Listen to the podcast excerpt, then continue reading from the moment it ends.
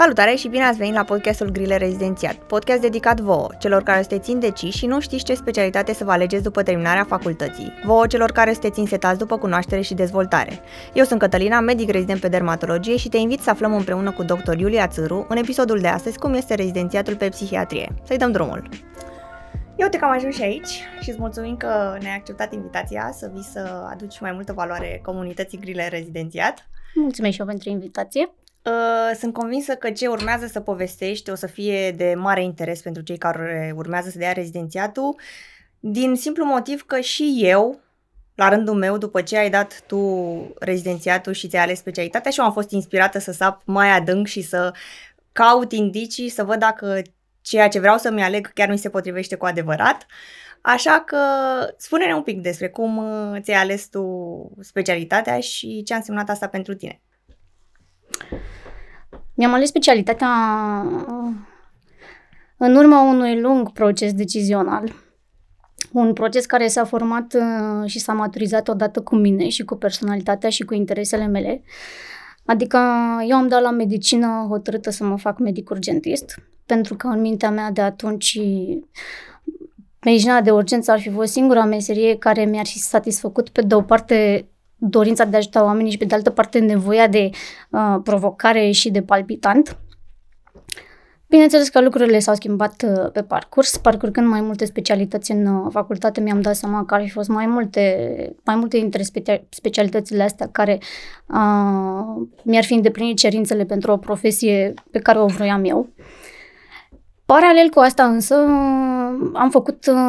făceam foarte multe lucruri, m-am dezvoltat foarte mult personal, m-am implicat în foarte multe proiecte extracurriculare, m-am expus la foarte multe situații și cunoscând foarte mulți oameni și văzându-mă față în față cu diverse situații, am început să-mi pun foarte multe întrebări referitoare, să spunem, la comportamentele umane. Și am început cu mine. Mă întrebam de foarte multe ori de ce nu pot să controlez anumite lucruri, de ce mă simt în felul în care mă simt, de ce nu mă comport de cele mai multe ori în felul în care mă simt. Da? Și am început un proces de autocunoaștere, care ulterior s-a extins și la alte persoane. Da, și am început să citesc mai mult despre chestiile astea, să mă documentez mai mult, să aflu mai mult și în cele din urmă am ajuns în punctul în care ajunsesem să-mi cumpăr cărți de specialitate pe care le aveam pe birou și care mă ajutau să trec prin anumite situații mult mai bine în viața de zi cu zi.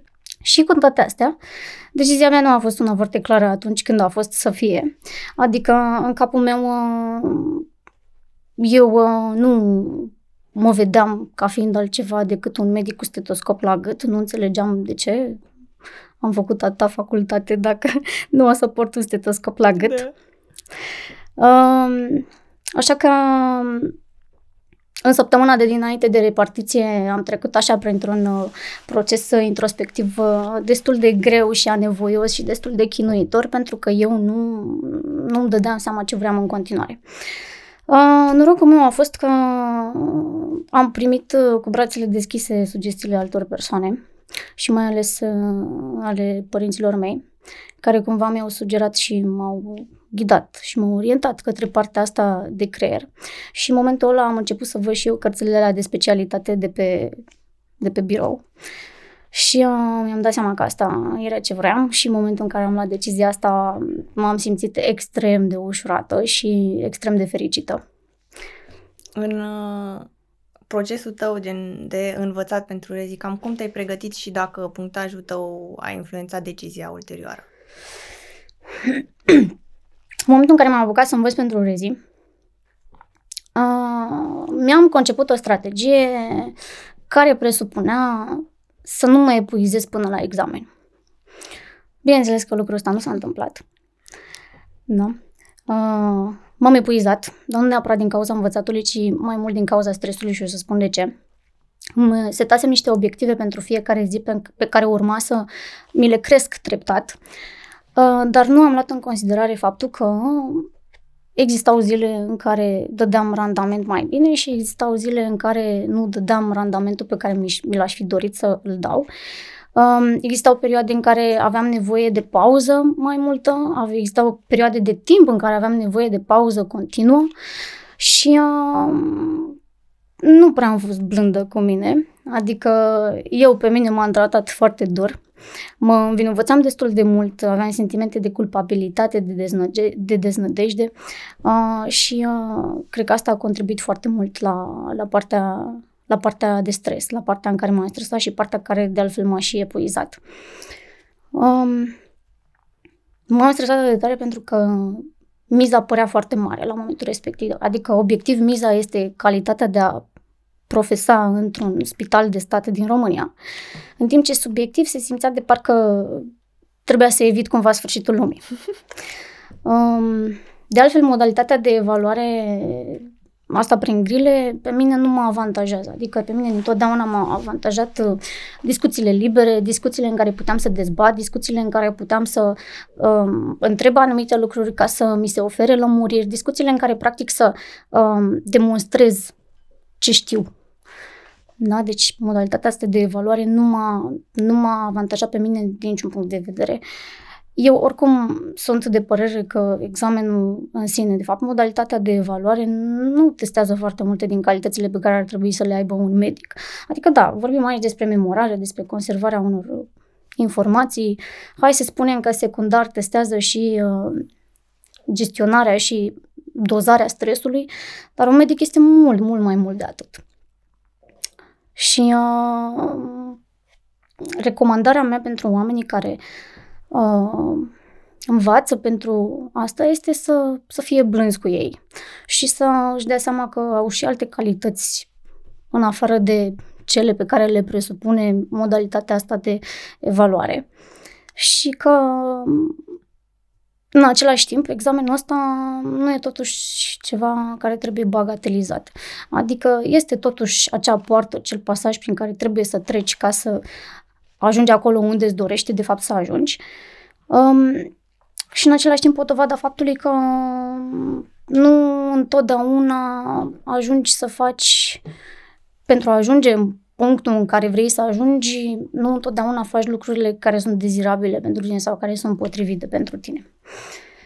No. Încă o recomandare pe care o am pentru cei care sunt interesați și de altfel e un lucru pe care eu regret că nu l-am făcut pentru că mi-ar fi facilitat foarte, foarte mult procesul ăsta de decizie, este să facă niște vizite la birourile de psihologie ale centrelor universitare din care fac parte, adică din cunoștințele mele sau cel puțin în generația mea, cam fiecare centru universitar avea un centru de orientare și de consiliere profesională.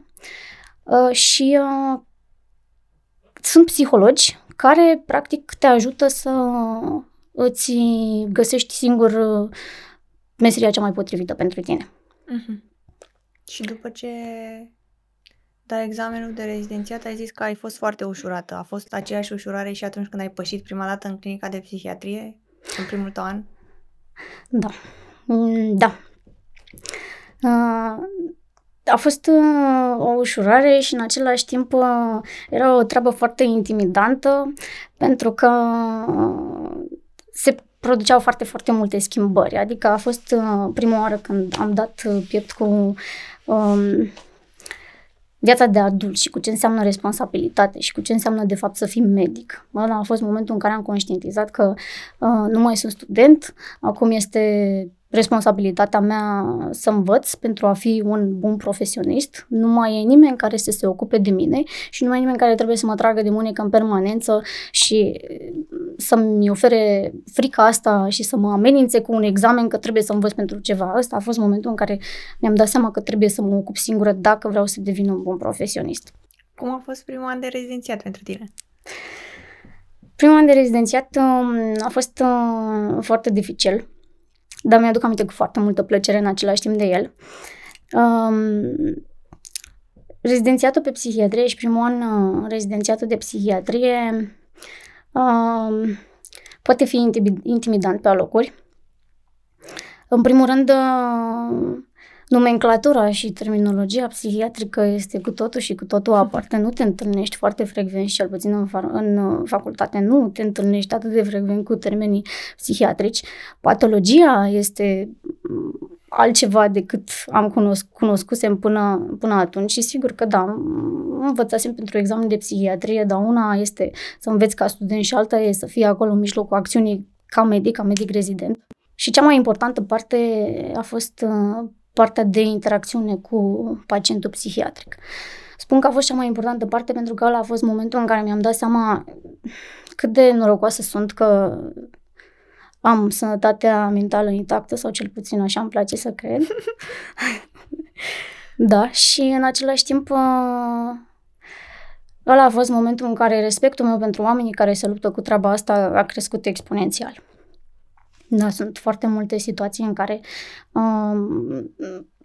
pacienții sunt stigmatizați. Asta e una dintre chestiile care m-a frapat cel mai mult. Stigma care îi umbrește pe oamenii ăștia. De exemplu, cea mai frecventă întrebare care mi se punea și care încă mi se mai pune uneori este: ce mai fac nebunii? Mm-hmm. Termenul ăsta de nebuni e unul foarte urât. Adică este ca și cum ai întreba un medic-oncolog ce mai fac canceroși. Mm-hmm. Urât, nu? Da. Foarte urât. E jignitor, e peiorativ, pentru că oamenii ăștia se luptă cu ceva ce nu pot controla. Oamenii ăștia oricum se luptă cu ei înșiși. Este suficientă treaba asta, nu trebuie să-i atacăm și noi din exterior.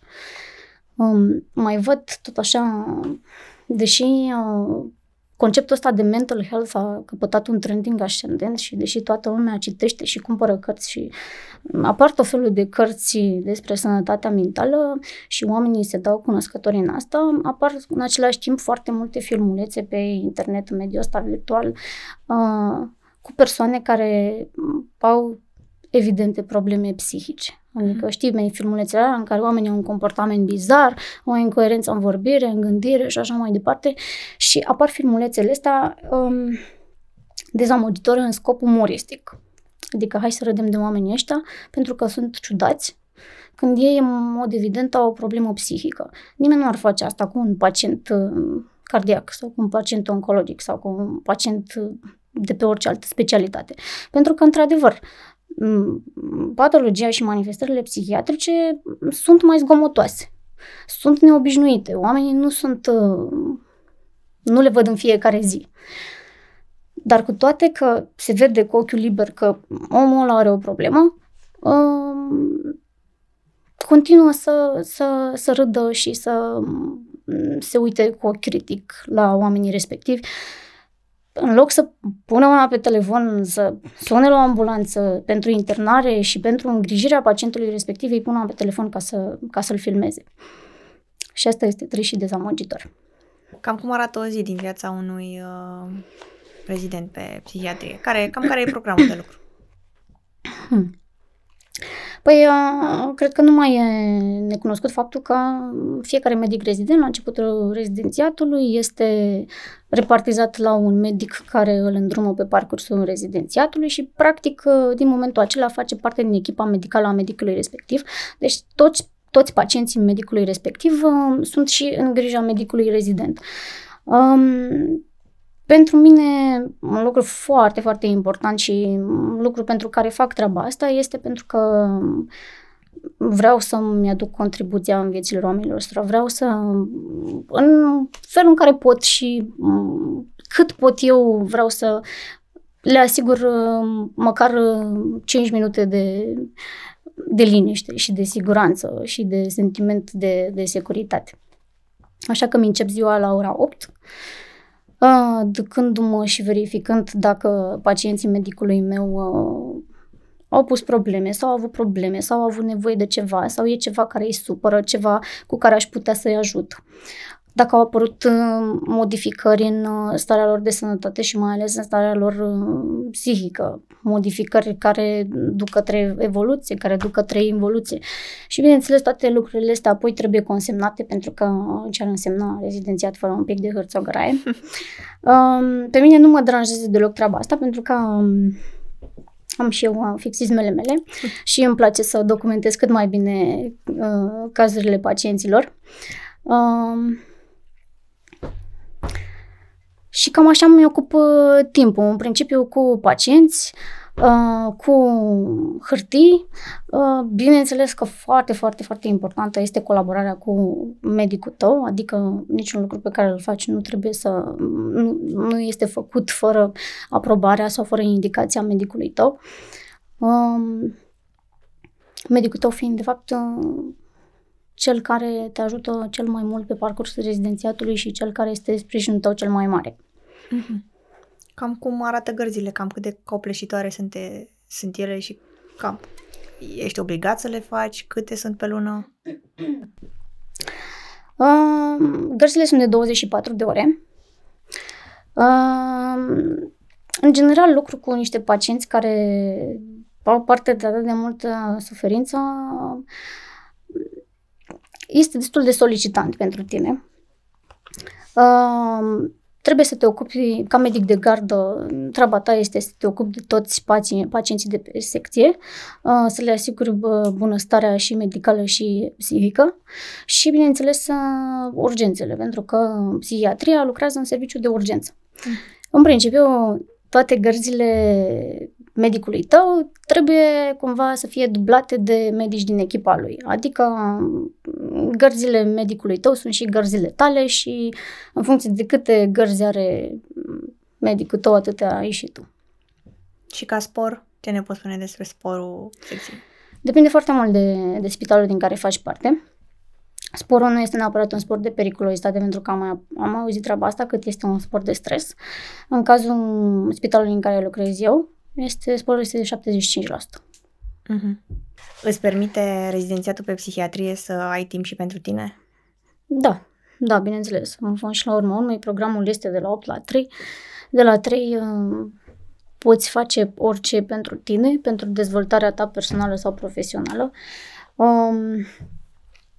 Există și numeroase conferințe și congrese la care putem participa. Bineînțeles că în perioada asta nu fizic. Foarte multe dintre ele s-au mutat în partea de online. De fapt, nu foarte multe dintre ele.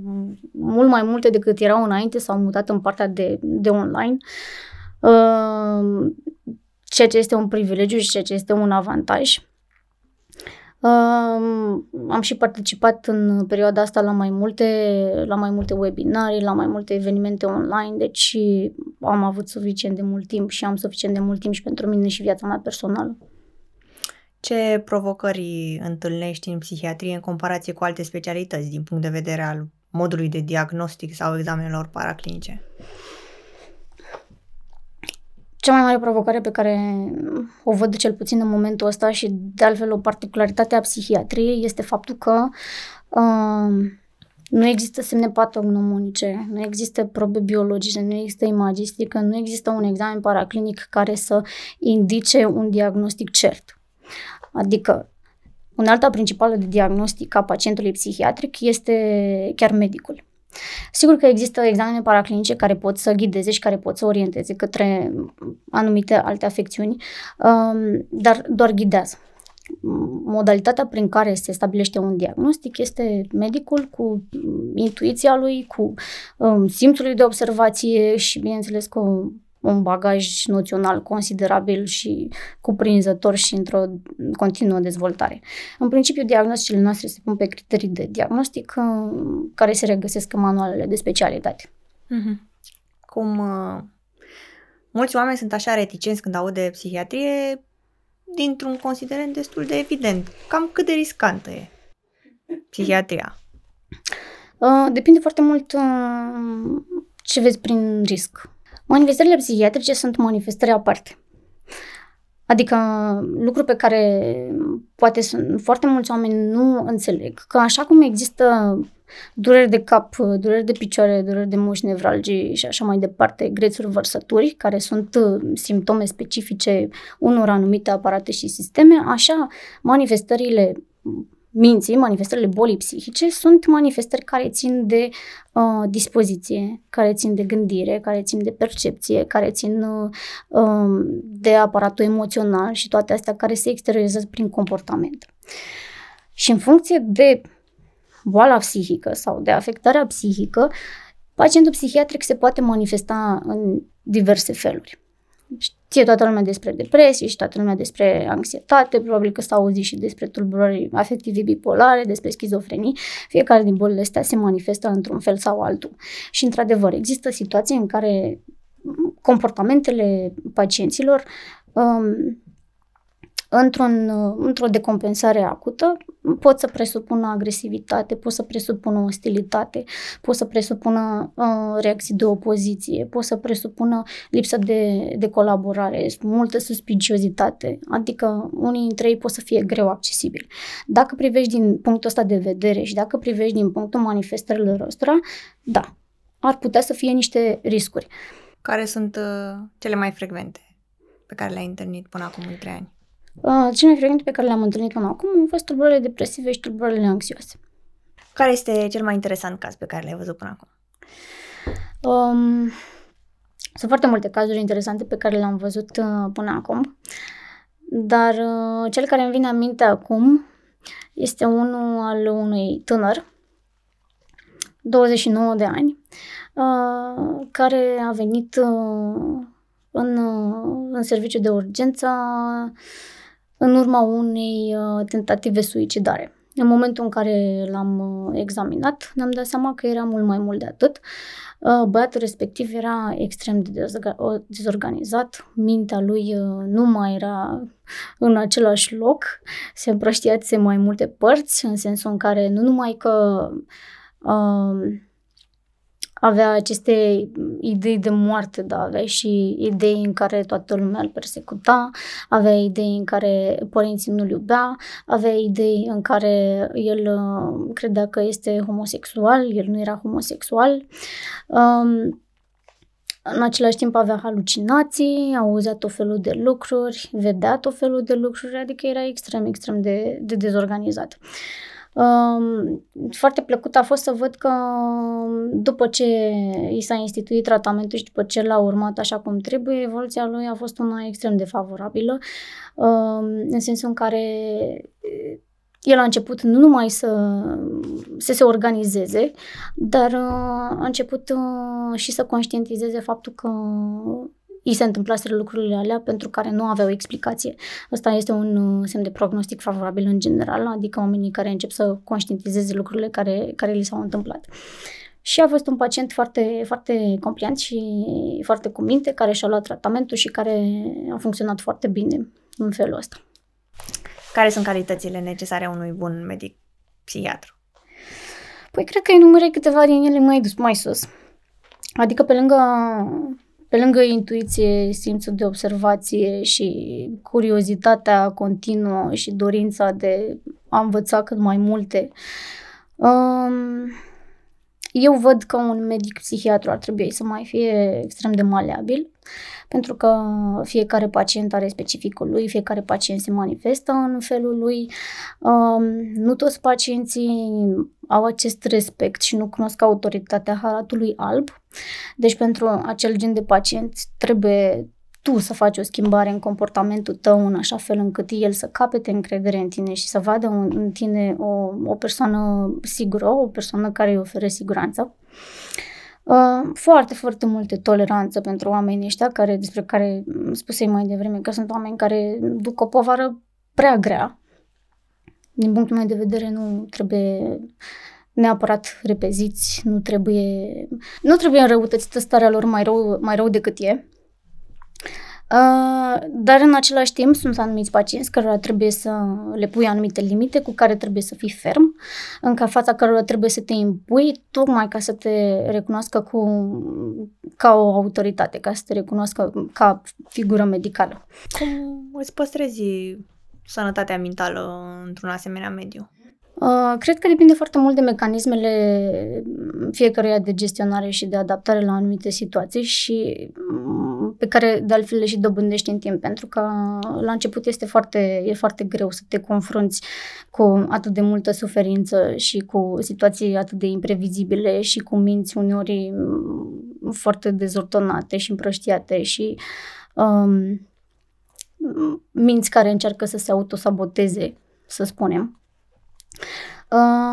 O chestie pe care eu am dezvoltat-o și în care eu cred, dar la care am lucrat destul de mult timp și care poate nu mă ajută de fiecare dată, este compartimentalizarea.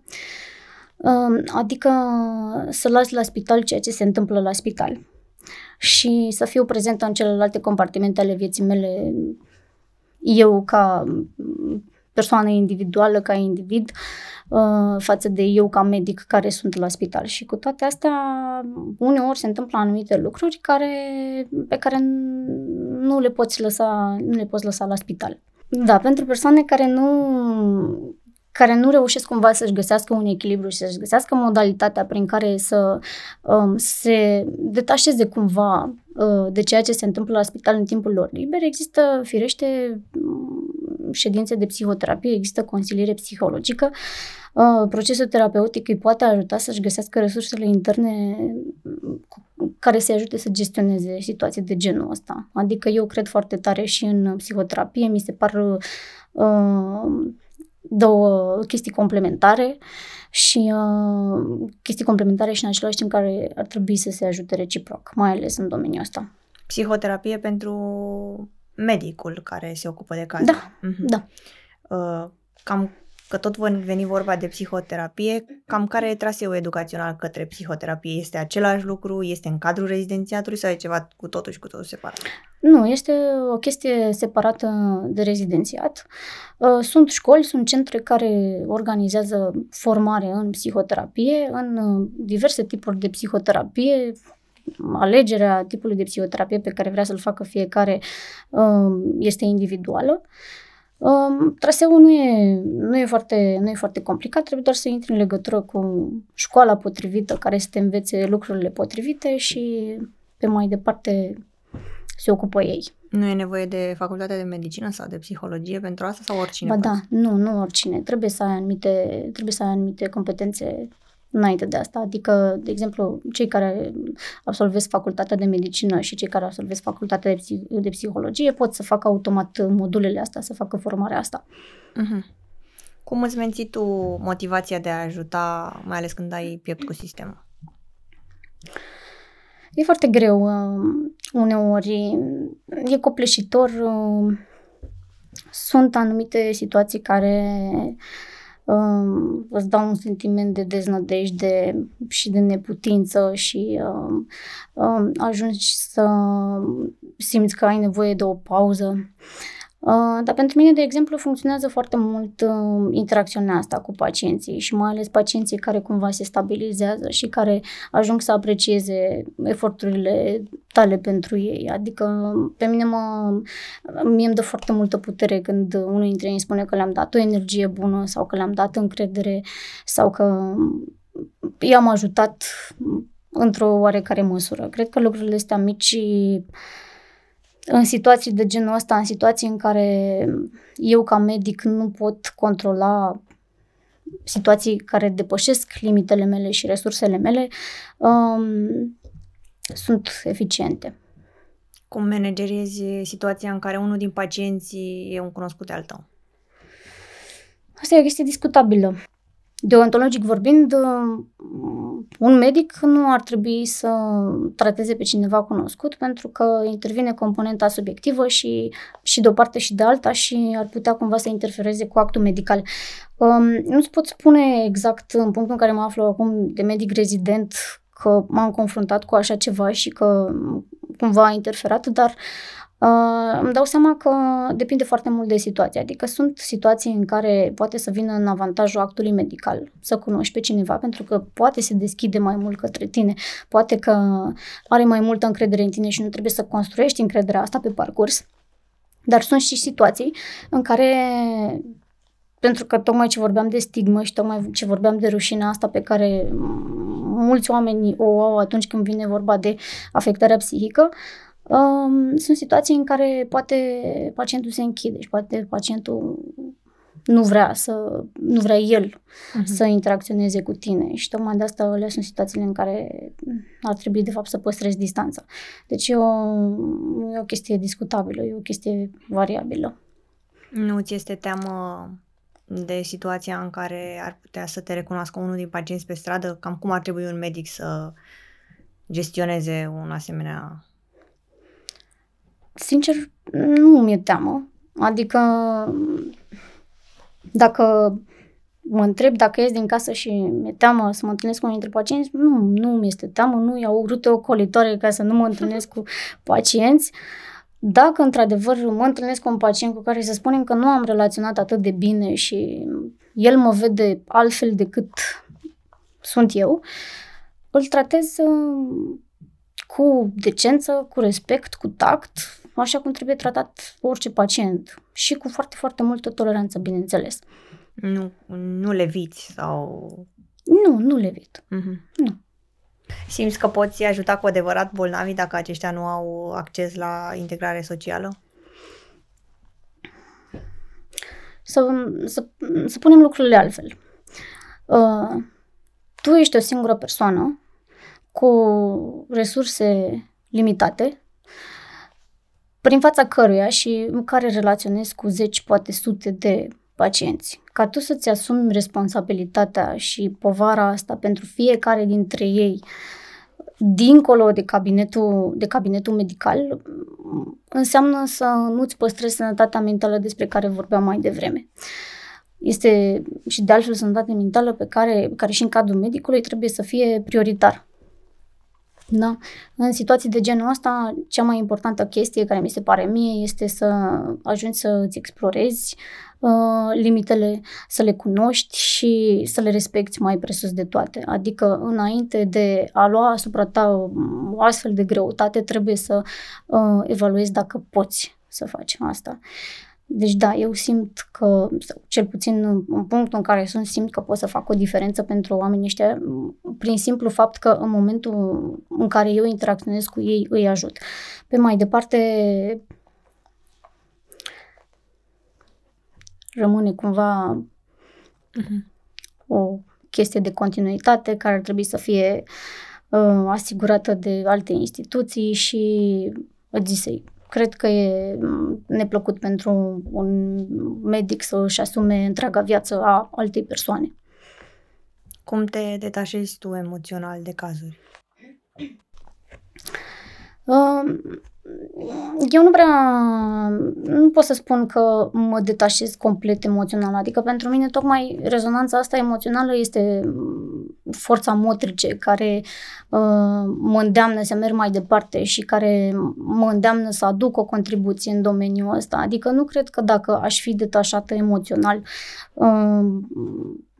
aș milita cu atât de multă îndârjire și mi-aș concentra de mult eforturile pentru bolile psihice și pentru oamenii care se confruntă cu treaba asta. Deci, din punctul meu de vedere, detașarea emoțională nu e neapărat ceva cu care eu rezonez, cu care eu mă înțeleg. Cam cât de importantă e empatia într-o specialitate ca psihiatria? E foarte importantă empatia. Adică face parte din rezonanța emoțională de care îți vorbeam mai devreme. Nu trebuie dusă la extrem, pentru că în fond și la urma urmei empatia înseamnă să te identifici afectiv cu persoana din fața ta. Dar este foarte importantă în procesul de decizie și în procesul medical, în fond și la urma urmei. Încurajezi stagiile de practică în alt oraș sau în străinătate?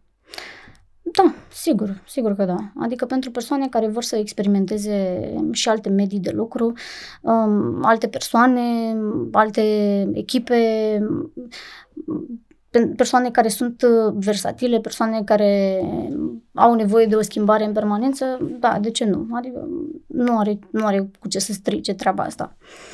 Ce alte centre de pregătire de la noi din țară ai recomanda? Aș recomanda, bineînțeles, București, prin varietatea secțiilor medicale, secțiilor de psihiatrie medicală și cred că Cluj. cel puțin din câte știu eu. Ce competențe sau supra-specializări sunt disponibile pentru medicii psihiatri? Ca supra-specializare, un medic psihiatru poate să facă psihoterapie, poate să se ocupe de toxicomanii, poate să se ocupe de psihiatrie geriatrică, sexologie. Iar în ceea ce privește competențele, știu că se fac și competențe neurofiziologice, cum sunt EEG-ul sau EMG-ul. Care sunt posibilitățile de angajare după terminarea rezidențiatului? Păi, în primul rând, privat. Medici pentru clinicele care caută medici psihiatri. Există spitale care mai scot posturi pe baza unor examene, dar treaba asta este foarte variabilă și depinde foarte mult de centru care scoate postul pentru concurs. Și mai există posibilitatea de a face gărzi într-un spital, dar doar gărzi, adică nu lucrezi în spitalul respectiv, doar faci gărzile de acolo. Crezi că există un dezavantaj între a lucra la stat versus a lucra la privat din punct de vedere al patologiilor întâlnite? Nu știu neapărat dacă dezavantaj, cred că e și o chestiune de alegere, o chestiune de preferință personală. Adică poate a lucra la stat, a lucra într-un spital de stat înseamnă să lucrezi și, poate nu de fiecare dată, dar în marea majoritate a cazurilor, și într-un serviciu de urgență, unde pacienții atunci când ajung prezintă niște manifestări, să spunem, zgomotoase, frapante, și poate sunt persoane care nu vor să se confrunte cu așa ceva. Mm-hmm. Și atunci lucru în privat este mai potrivit pentru ei, dispensarizarea asta din privat. Ce alte minusuri ai găsit în această specialitate? Ca minus aș putea să spun că serviciile psihiatrie comunitare, adică serviciile care se ocupă cu reabilitarea psihosocială și cu îngrijirea acestor pacienți în afara spitalului, sunt deficitare. Acești pacienți, vorbim de pacienți care nu de fiecare dată sunt conștienți că trebuie să urmeze acest tratament. Sunt pacienți care, după ce urmează tratamentul, își dau seama că se simt bine și renunță la tratament. Este foarte important să fie cineva care le explică în permanență că este necesar să fie dispensarizați, că este necesar să se prezinte la medic, că este necesar să spună orice modificare care apare în starea lor. E cineva care să se ocupe de ei și să le arate că nu sunt singuri. Pe lângă faptul că ne lipsesc serviciile astea, care de fapt ar trebui să fie asigurate de niște instituții mai înalte, unii dintre ei, din păcate, duc și lipsa suportului familial. Sunt foarte mulți dintre pacienții aceștia, ori n-au familie, ori au familii care nu vor să se ocupe de ei. De ce nu vor să se ocupe de ei? Poate au obosit, poate nu au înțeles pe deplin cam care este specificul problemei lor. Ca să nu te mai ținem mult, cam ce sfaturi ai avea tu pentru medicii rezidenți care aspiră la psihiatrie? Sfaturile pe care, de fapt, cred că este un singur sfat pe care aș putea să-l dau, adică să își aleagă cu grijă și responsabilitate lupta pe care vor să o ducă pentru restul vieții. Să facă o binare potrivită între partea rațională și partea emoțională și să respecte foarte mult pacientul și să vadă în spatele simptomelor lor, în spatele simptomelor cu care se prezintă, să le privească povestea de viață ca să poată să înțeleagă mai bine. Pe final, noi vrem să-ți mulțumim că ne-ai acceptat invitația și că ai vrut să ne spui câte un pic despre cum este viața ta pe secția de psihiatrie și să sperăm că pe viitor poate o să fii dispusă și pentru alte proiecte. Cu plăcere, mulțumesc de invitație!